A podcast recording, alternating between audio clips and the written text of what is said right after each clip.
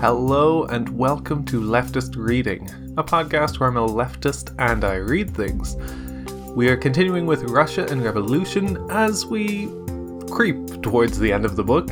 We're almost finished the second last chapter, after which there'll be a conclusion about the book as a whole. This chapter is dealing with continued fallout of the new economic policy the Bolsheviks adopted to try and course correct in a country that was having economic issues even before they came to power, as we continue to look at what society and culture looked like in these changing conditions. Cultural Revolution Alexander Bogdanov, author of the aforementioned sci fi novels, had been the only serious competitor to Lenin for leadership of the Bolshevik faction after 1905. Footnote 96. Yet his ideas were distinctive in many respects. He believed that the working class must advance to socialism along three paths the political, economic, and cultural. And socialism entailed the creation of a proletarian culture that would supersede the bourgeois culture of the past a week before the October seizure of power in 1917, a conference of proletarian organizations of culture and enlightenment met and showed itself to be influenced by Bogdanov's ideas. Its resolution explained quote, The proletarian movement for culture and enlightenment must be permeated by a militant socialist spirit. Its aim is to arm the working class with knowledge, organize its artistic feeling so as to succeed in its titanic struggle for a new social system. The conference proposes that in science, as in art, the proletariat must display autonomous creativity. But to do this, it must master the whole cultural legacy of the past and the present the proletariat willingly accepts the cooperation of socialist and even non party intellectuals in cultural and educational affairs. But it considers that a critical attitude is necessary towards the fruits of the old culture, which it apprehends not as a pupil, but as a creator, summoned to erect bright new buildings out of old stones. Footnote 97. During the Civil War, a proletcult movement blossomed, which sponsored a vast array of literary, artistic, theatrical, musical, scientific, and sporting activities that involved millions of people doing these things for themselves. The movement was diverse and eclectic, but was loosely divided between those concerned with disseminating the rudimentary blessings of culture among the broad masses and those concerned with training a worker elite to forge a radically new proletarian culture. Neither Lenin nor Lunacharsky, the Commissar of Enlightenment and brother in law of Bogdanov, had much enthusiasm for this concept of proletarian culture seeing it as slighting the culture of the past. They argued the paramount task was one of raising the cultural level of the masses to the point where they could appropriate humanity's cultural heritage. At the end of 1920, a combination of financial difficulties and internal wrangles, combined with Lenin's animus and the party's increasing intolerance of autonomous organizations, led to Proletcult being subordinated to the Commissariat of Enlightenment. In 1921, following victory on the military and political fronts, Lenin stole Bogdanov's thunder by declaring that culture was now the third front of revolutionary activity. In his last writings, he outlined a conception of cultural revolution as a prerequisite for Russia's transition to socialism. Compared with that of Bogdanov, his conception was rather modest and did not differ radically from the project of the 19th century intelligentsia to raise the cultural level of the people. In a society steeped in Asiatic backwardness, Lenin argued, the propagation of literacy, solid work habits, and the application of science and technology were vital to socialist construction. Footnote 98. Culturedness could embrace anything from punctuality, clean fingernails, and even having a basic knowledge of biology to carrying out one's trade union duties efficiently. Its antithesis, lack of culture, was an equally capacious notion, encompassing anything from poor personal hygiene, drunkenness, or ignorance of Marxism to going to church its multifarious connotations were neatly captured in a notice pinned on the wharf in Samara. Quote, Do not throw rubbish about. Do not strike a match near the oil pumps. Do not spit sunflower seeds. And do not swear or use bad language. Footnote 99.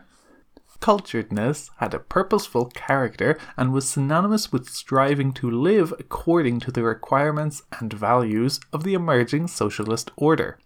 Other Bolshevik leaders supported a more grandiose conception of cultural revolution. Bukharin averred that it meant nothing less than a, quote, revolution in human characteristics, in habits, feelings, and desires, in way of life and culture. In this radical conception of cultural revolution, the aim was nothing less than the creation of a new Soviet person through the total transformation of daily life. In Bolshevik eyes, literacy was the precondition for full and active participation in socialist society, and they invested much energy and imagination into bringing the written word to the people. See Figure 7.6. Footnote 100. Between 1920 and 1928, 8.2 million attended literacy school, of whom 70% completed the course. The danger of illiteracy was illustrated in a widely circulated poster that depicted a blindfolded peasant in bast shoes approaching the edge of a cliff with hands outstretched.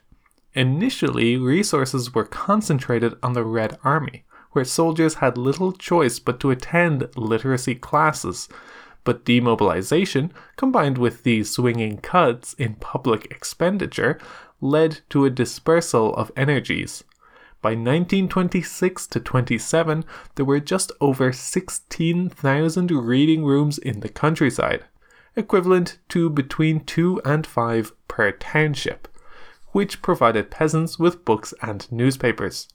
They proved popular. Footnote 101. The one in Anangsko settlement in Vologda had 4,315 books, and, in addition, it arranged study circles, exhibitions, performances, and film shows. The head of the reading hut, who was always a party member in receipt of the same low salary as a village school teacher, was expected to promote government campaigns, including the cult of Lenin. In villages where the party did not have the resources to set up reading huts, it created red corners. Surveys of the activities of the reading huts showed that readers preferred fiction to political and scientific material, and periodically there were campaigns to remove trash from the libraries. This sometimes led to excesses, as when the Bolshaya Kenshinskaya village reading room in Penza threw out the novels of Dostoevsky. Footnote 102. The 1926 census showed that 51% of the population was literate, compared with 23% in 1897. This was an impressive result, yet it concealed some disquieting anomalies. Whereas more than three quarters of the urban population over the age of nine were literate, only 45% of the rural population were. And whereas two thirds of men could read, only 37% of women could. Moreover, in the Central Asian republics, such as Turkmenistan, 97% of the population was illiterate.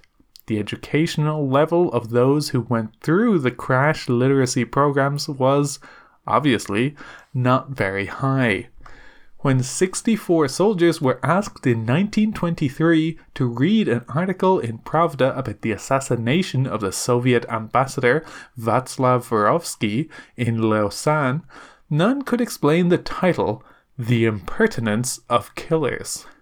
Footnote 103. Yet the campaign to liquidate illiteracy awoke a thirst for knowledge on the part of newly literate readers. A poor peasant sent a letter to the peasant newspaper. Quote, Send me a list of books published on the following subjects because I am interested in everything chemistry, science, technology, the planets, the sun, the earth, the planet Mars, world maps, books on aviation, the number of planes we possess, the number of enemies the Socialist Republic has, books on comets, stars, water, the earth and sky. Footnote 104. As children of the Enlightenment, who had embraced a militant 19th century materialism, the Bolsheviks believed in disseminating science and rationality to bring about liberation from religion and superstition, and to enhance human autonomy. They sought to inculcate a materialist worldview through schools, health propaganda, the promotion of modern agricultural practices, and anti religious propaganda. In 1923, the 12th Congress of the RKPB stated that, quote, Systematic work must be done to create in the new generation a serious urge to master science and technology. Footnote 105. In 1926, the Program for Workers' Anti Religious Circles explained quote, Natural phenomena have a law governed character and are independent of the desires of man. As human society studies the laws of nature, it subordinates natural phenomena to its will. Quote, footnote 106. Through lectures, exhibitions, pamphlets, and primary schools, different agencies set about explaining phenomena such as thunder and lightning, germs and basic hygiene, electricity, and the internal combustion engine. For the more curious, popular books and pamphlets were published on a gamut of topics from astronomy, evolution, biology, and geography to agronomy. In the mid 1920s, a vigorous debate got underway about the transformation of daily life along socialist lines. Footnote 107.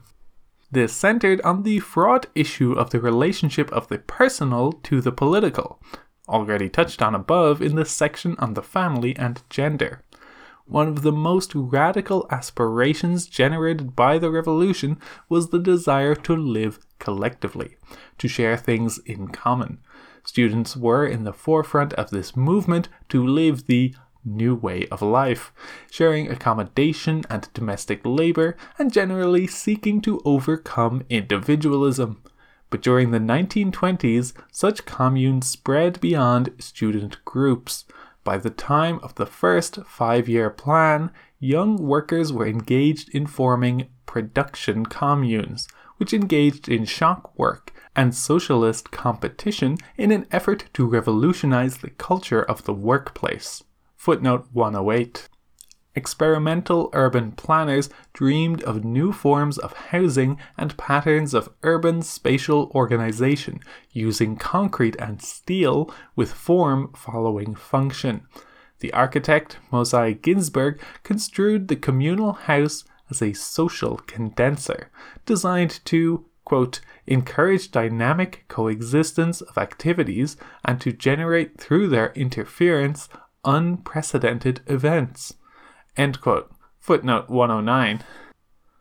The architect N.S. Kuzmin, intent on achieving the quote, scientific organization of daily life, quote, designed a super commune for 5,140 miners in Anzhero-Sudzhensk.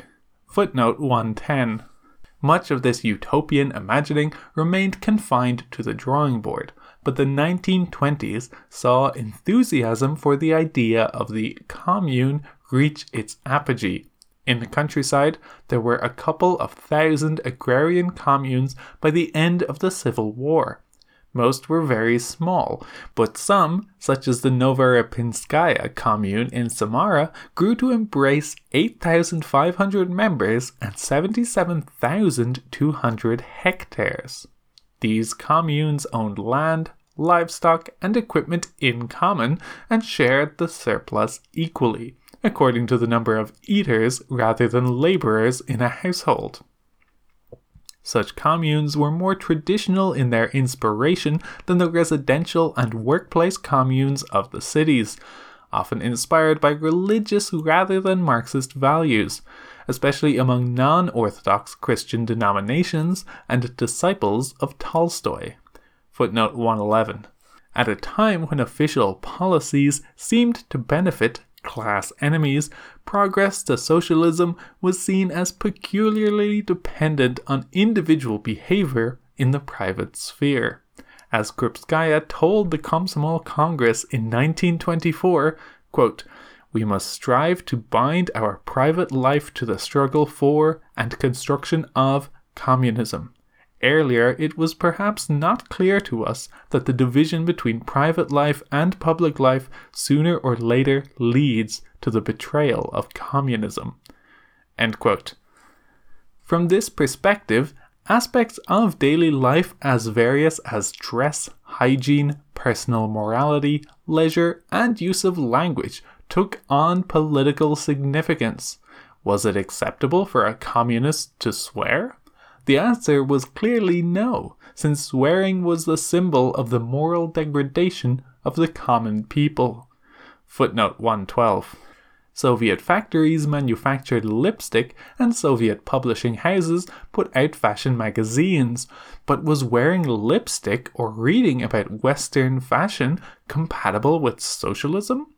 Most participants said no, for wearing makeup or fashionable clothes implied an individualist concern with looking good that was not compatible with collectivist values. Yet the Bolsheviks never eschewed bourgeois values in their entirety. The cultured Soviet citizen was expected to be punctual, efficient, orderly, and neat in appearance.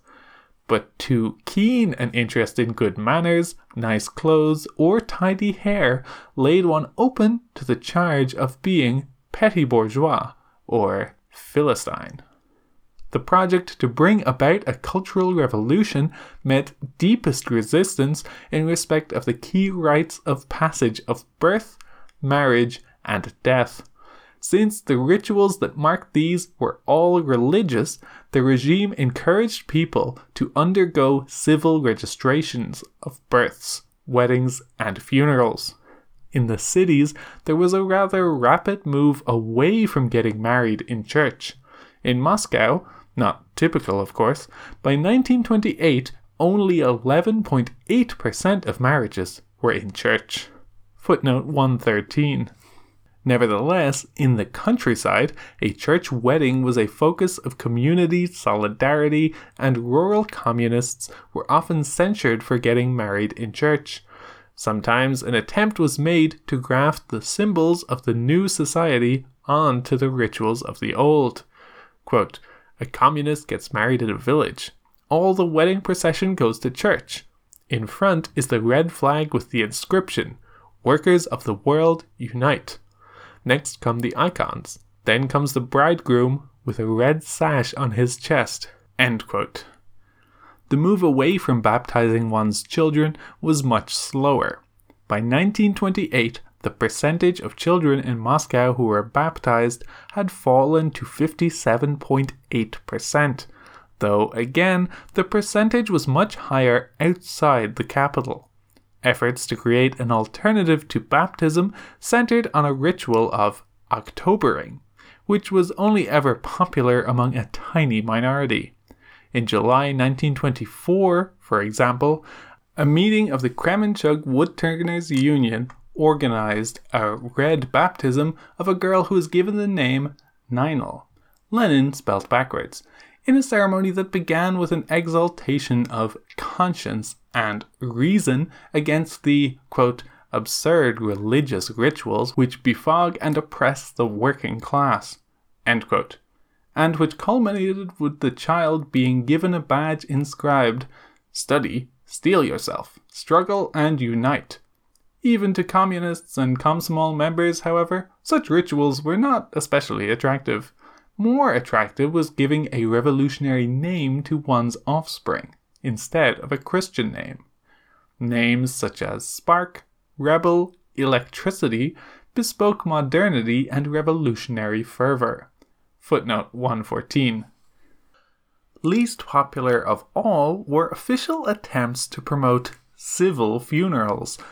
In Moscow in 1928, 65.7% of people still opted for a church funeral, and in the countryside, this was almost universal. Indeed, as late as the 1950s, fewer than half of all Soviet funerals were secular.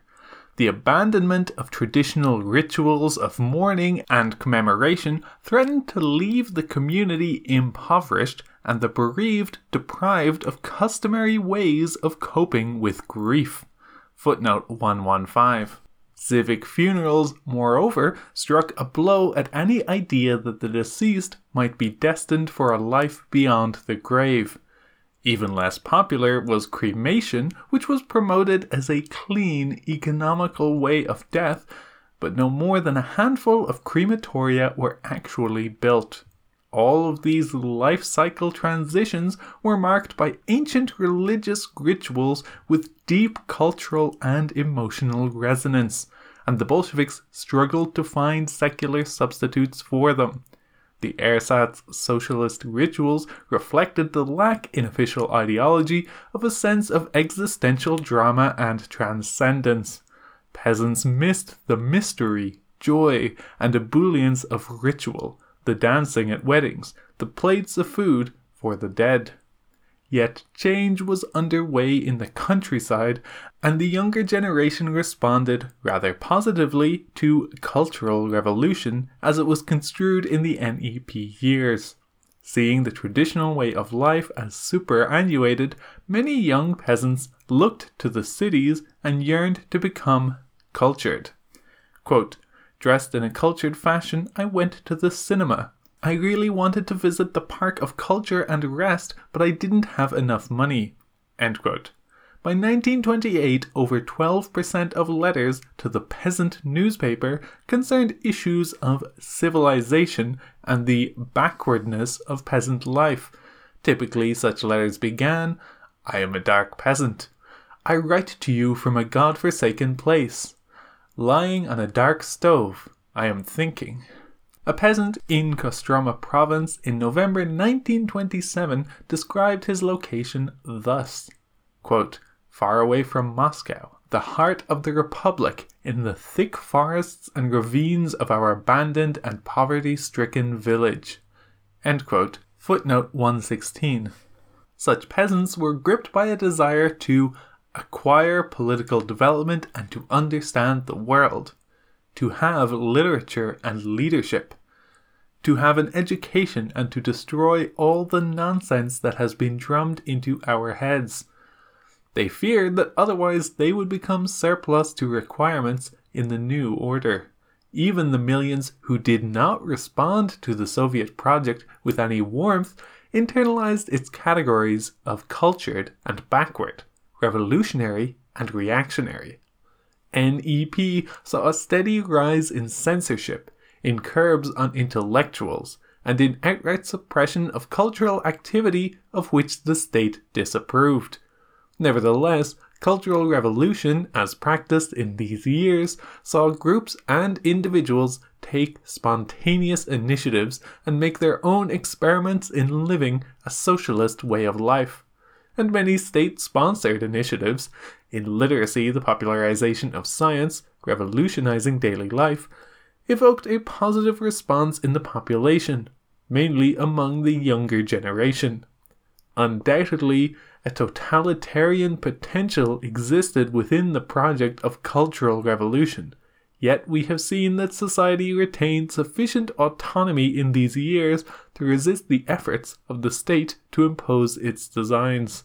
It was only with the first five year plan that a more sweeping conception of cultural revolution took hold, one that entailed an onslaught on religion and an attack under the banner of proletarian principles on cultural pluralism, academic hierarchies, and all forms of intellectual activity deemed to be bourgeois. The attack on religion. Some contemporary ethnographers argued that the immense socio-economic disruption and psychological strains engendered by the revolution revitalized archaic elements in popular culture that had been undergoing erosion since the 19th century. Footnote 117. In July 1924, reports from drought stricken provinces noted a marked revival of religious sentiment. In the Don Oblast, there were rumors that Elijah the prophet had appeared to some peasant children, and in the village of Giblovka in Podolsk, a priest encouraged the digging up of corpses, to which the villagers then prayed for rain. Footnote 118. In a village near Nadezhdinsk in the Urals, Ivan Tomovievich Taushankov, which had served in the Tsarist army and then joined the Red Army, helped set up a party cell and a reading room in his native village. His wife, who was unhappy at his joining the party, had their child secretly baptized and insisted on keeping the household icons on display. In a report of 1929, Ivan despaired of his fellow villagers, many of whom, to judge by their surnames, were his relatives. Quote, Here the priests are hard at work, and nothing is heard of our party or of anti religious work. You hear only about wizards, and of how someone has injured a cow or cut off the tail of a heifer or shorn a sheep or infected the vegetables with club root. Last Lent, our peasants held a carnival for 10 days. After the celebrations, Comrade Maxim Prokofyevich Toshankov, chairman of the village Soviet, called a meeting of all men and women, old and young, and when everyone had arrived, he suggested to the owner of the building, V.G. Toshankov, that he light the icon lamp and put candles in front of the icons, and then he gave a report about how wizards have been organizing thefts of milk and proposed that everyone pray and then curse all living things within their homes. It turned out that there were two old women who did not come to the meeting, and now everyone reckons they are the witches since there have been no more incidents. Footnote 119. Until 1917, the Orthodox clergy had guarded against forms of popular religiosity that they considered excessive or superstitious. With the fracturing of the hierarchy, popular religiosity flourished uncontrolled. At the time of the seizure of church valuables in 1922, on which more below, a wave of discoveries of self renewing icons occurred. One such discovery in Chambarsky County in Tambov province was described by a member of the county committee of the Bolshevik Party. Quote, on the 12th of February 1922, I personally saw the renewed icon of Jesus. The local people say that the icon was shabby, but that in three to four hours it became covered with gold. Citizen Nikolai Demin, to whom the icon belongs, is 26 to 27 years of age. He insists the icon renewed itself. This is what everyone believes. The reappearance of drought in 1924 engendered a new wave of icon renewals in the Black Earth provinces of southern Russia. In Tambov, at least 1,000 renewals were reported in the course of the year, and there were similar numbers in the provinces of Orel and Voronezh. Footnote 120. The authorities were foxed by this phenomenon, reaching for an explanation in terms of social stress, nefarious counter revolutionary activity, or amateur psychology. The Provincial Food Supply Committee spoke of a, quote, mass psychosis among the dark peasant masses caused by the drought and partial harvest failure. The Provincial Party Committee added that the mass religious psychosis was being whipped up by the surreptitious agitation of priests, nuns, and others.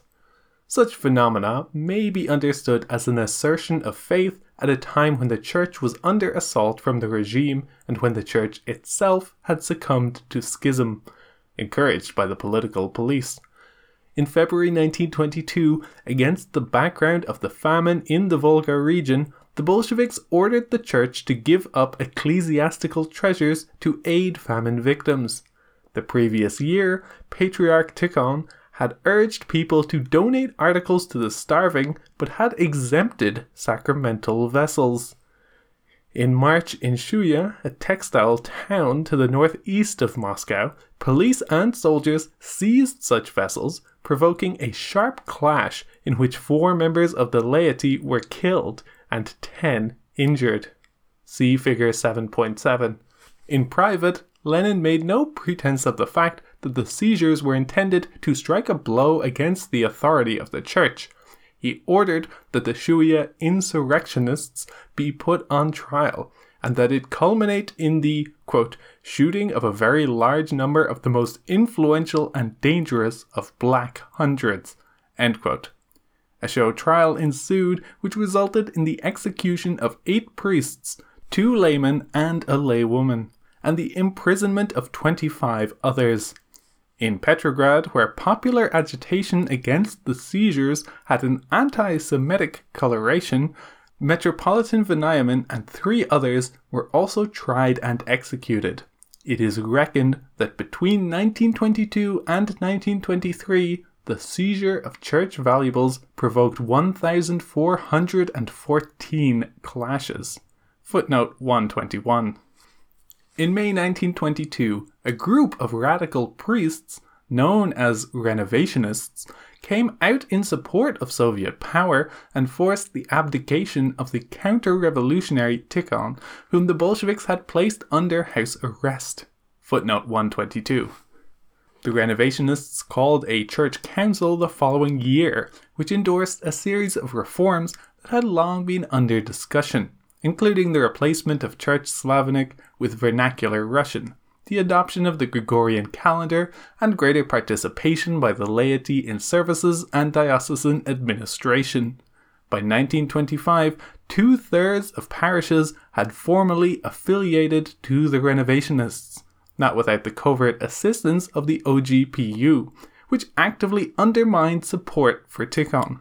Yet the reforms were not popular with the laity, who disliked attempts to cut the number of feast days and impose a calendar that did not fit the time honored rhythm of the seasons, since their faith was intimately bound up with the feast days of local saints and the marking of fasts.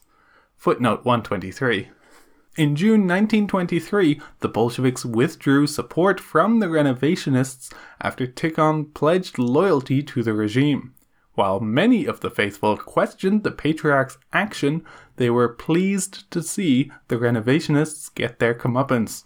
By the late 1920s, the renovationists had been routed, but following the death of Tikhon in April 1925, the church was rent by other schisms, partly deepened when his successor, Metropolitan Sergei, swore fealty to the Soviet system in May 1927 from the mid 1920s, recognizing that the church was not going to buckle under pressure, the regime moderated its policy, putting the accent on anti religious propaganda rather than full frontal attack.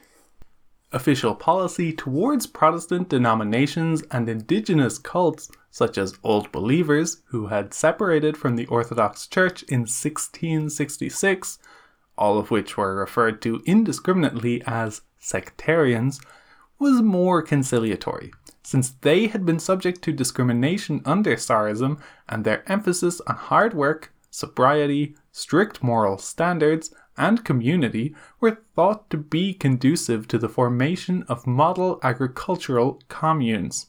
Footnote 124.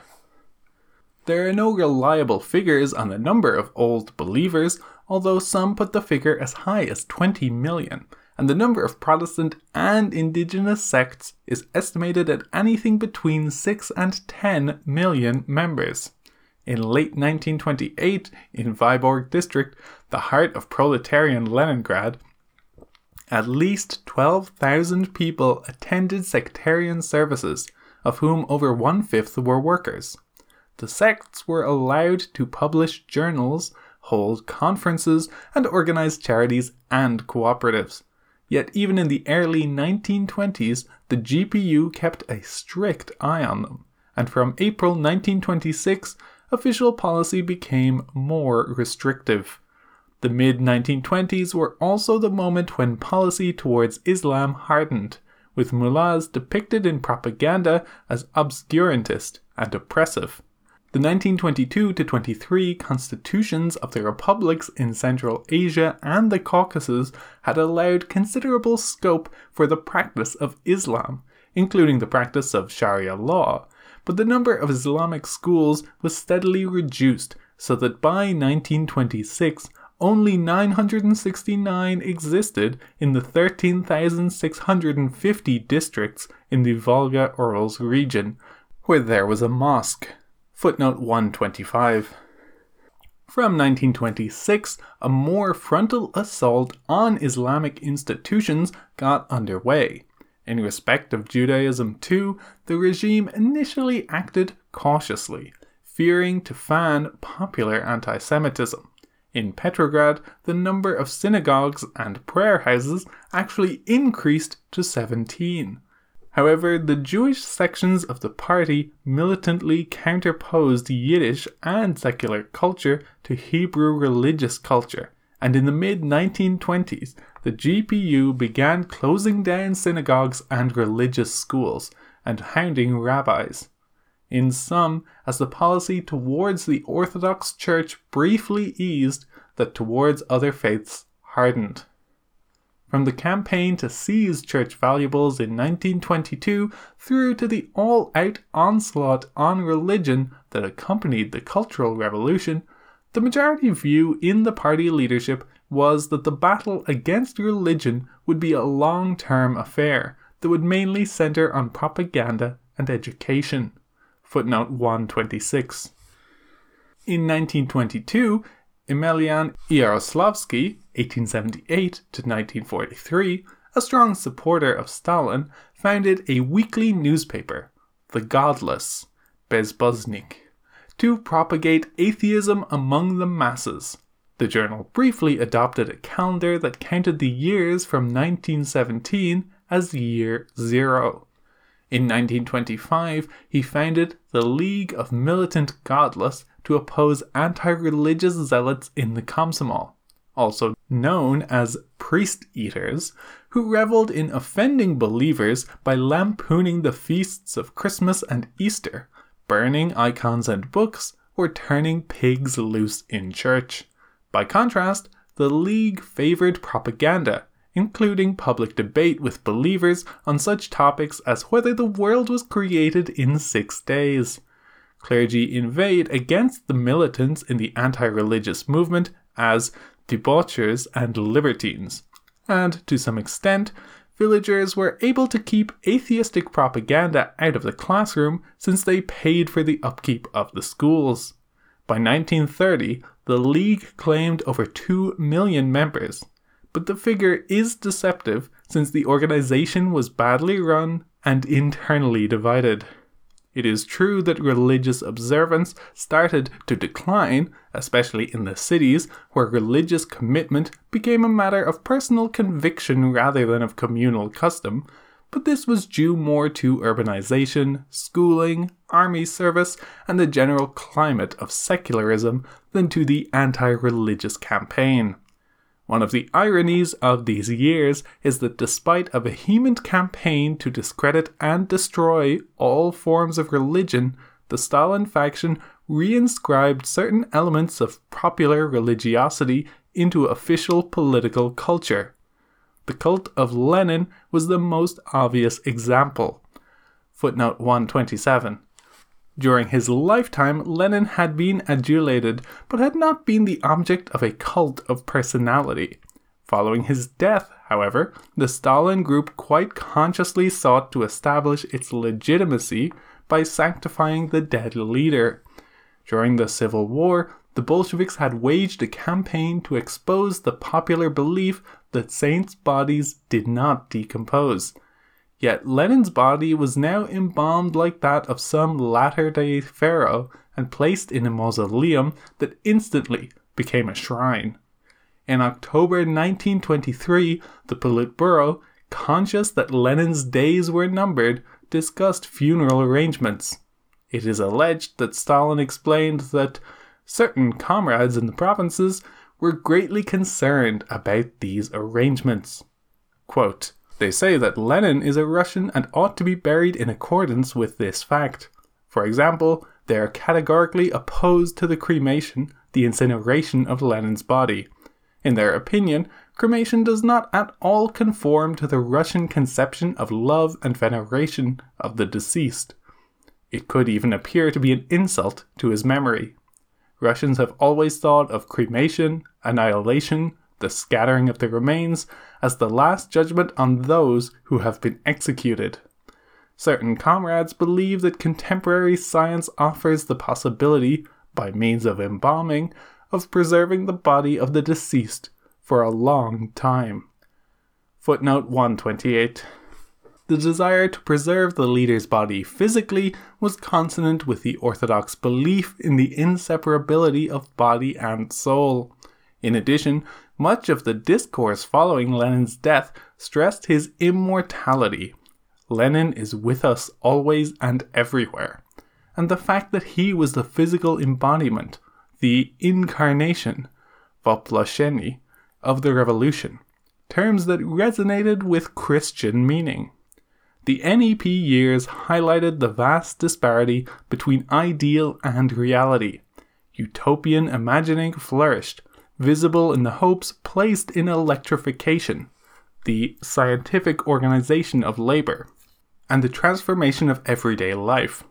Yet the retreat on the economic front was a constant reminder of the backwardness and vulnerability of the nascent Soviet state the return of the market, the revival of bourgeois social groups, international isolation, fears of war, the increasing gap between the Soviet Union and the capitalist states, all engendered anxiety that the country was moving away from socialism. Despite the continuing idealism and energy of the regime, the tendency, especially as represented by the rising Stalin faction, was to clamp down. NEP society can by no stretch of the imagination be described as liberal, yet it was more pluralistic than the brutally conformist society that was to be inaugurated in 1928 with Stalin's Great Break. Epilogue The Great Break 1928 to 1931.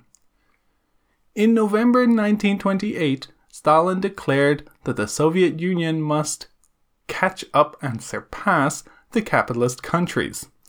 Otherwise, they will destroy us. The previous month, the five year plan, 1928 to 1932, had been formally inaugurated.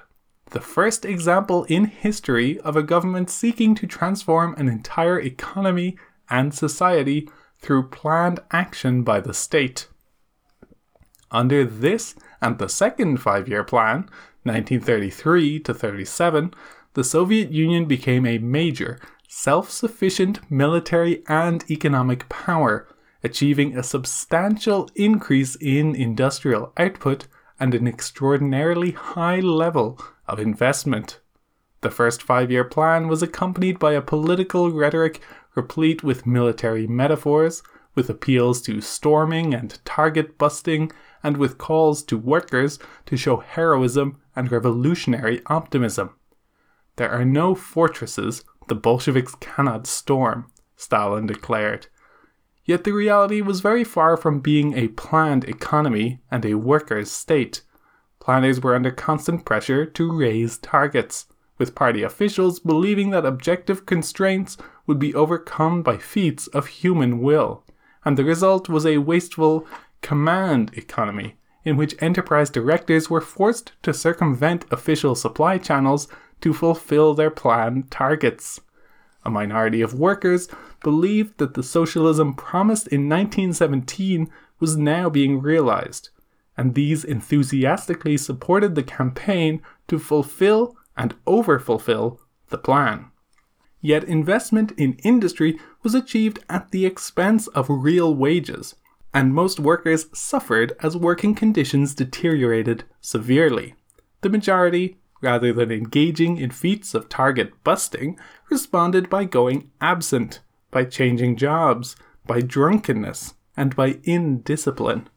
Trade unions lost an effective right to defend workers, and the new enterprise bosses, many of them former workers, reveled in the crude display of their authority.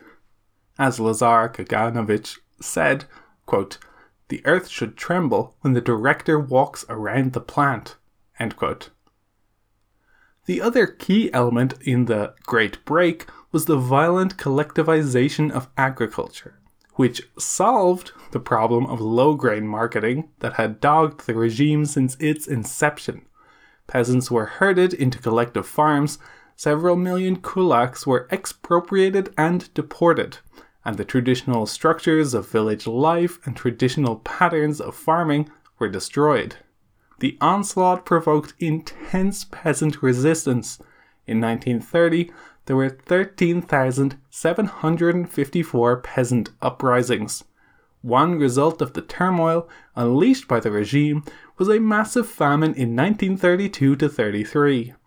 Eventually, the regime was forced to compromise, allowing private plots and a limited collective farm market alongside collectivized agriculture. But by 1936, peasant society had been drastically restructured and drastically demoralized. Without any right to a passport, the peasants were reduced to something like the condition of the peasant estate in the late 19th century. Millions moved from countryside to the tens of thousands of construction sites, creating what Moshe Lewin called a quicksand society, in which social structures came under intense strain. Urban and some rural youth, more educated, less careworn, more enthusiastic, more assimilated to Soviet values than their parents, provided a cohort of supporters for socialist construction. Many struggled to better their educational qualifications, to read improving literature, to acquire the prerequisites of culturedness. Children repudiated parents. Spouses repudiated one another in an attempt to free themselves from the stigma of alien class status. Komsomol and Young Party members became involved in driving out social aliens from their midst bourgeois specialists were also kicked out. During the Cultural Revolution, there was an intense drive to create a proletarian intelligentsia, and the zealous advocates of proletarian principles were allowed to assault the proponents of more pluralistic positions. By 1931, the Cultural Revolution was over, and by the mid 1930s, there was evidence of a certain embourgeoisement of party cadres who sought to emulate in their dress, home furnishings, language, and deportment a style that was considered cultured. The Great Break saw the consolidation of Stalin's autocratic rule exercised through the party and secret police. There was a resurgence of elements of traditional political culture. Stalin as father of his people, Stalin as the good Tsar, surrounded by evil boyars, the OGPU expanded and refined its operations through dekulakization and mass deportations. Dissent within the party was almost completely expunged. The Purge, with its probing for deviations in the biography of the party member and exaltation of confession, recognizing one's errors, entrenched itself there was a pervasive psychology of conspiracy, an obsession with secrecy and the unmasking of hidden enemies. Ordinary people were beholden to officialdom and rendered passive, even infantilized by state power. The state would look after their every need, make up their minds for them. At the same time, they were constantly exhorted to act in the name of socialism, Despite the escalating repression, people continued to complain and write petitions and denunciations to the authorities. Sheila Fitzpatrick suggests that popular attitudes to the regime fell mainly in the range between passive acceptance and cautious hostility, but attitudes were contradictory and inconsistent. Footnote 129. There was endemic fear and fatalism, yet many learned, in Stephen Kotkin's phrase, to speak Bolshevik, to use the official ideology for their own ends. Footnote 130.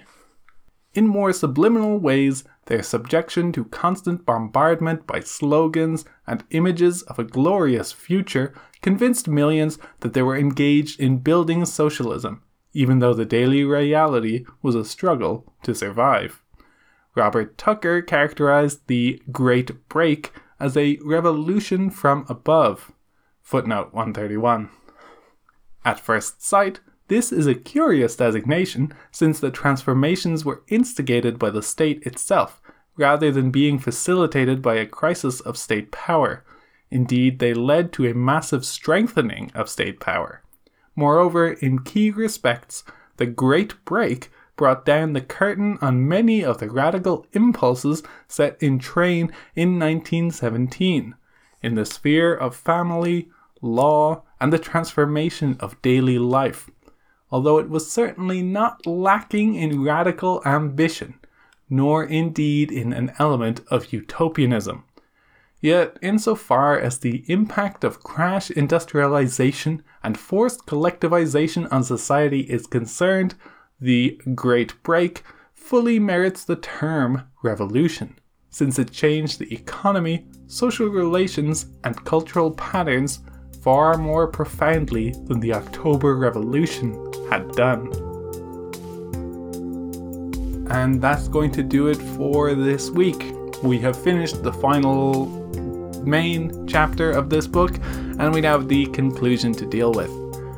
I won't put any thoughts here just for now because this was a long chapter which ended with three pages that suggested that much more importantly was what came next, and then very briefly just sprinted over it, which I have some thoughts about that I'll have to settle on and come back to. I'm curious to see how the conclusion itself might fill out more of the future, but I have a suspicion it might just go back to all the stuff that's been covered, as a conclusion traditionally does. If you have any questions, comments, corrections, or suggestions, you can email leftistreading at gmail.com or get the show on Twitter at leftistreading. This show is hosted on the Abnormal Mapping Network. You can go to abnormalmapping.com to find this and lots of other leftist podcasts. Our intro and outro music is Decisions by Eric Matyas. You can go to soundimage.org to find lots of his work there. That's all for this week. Thank you for listening and keep reading.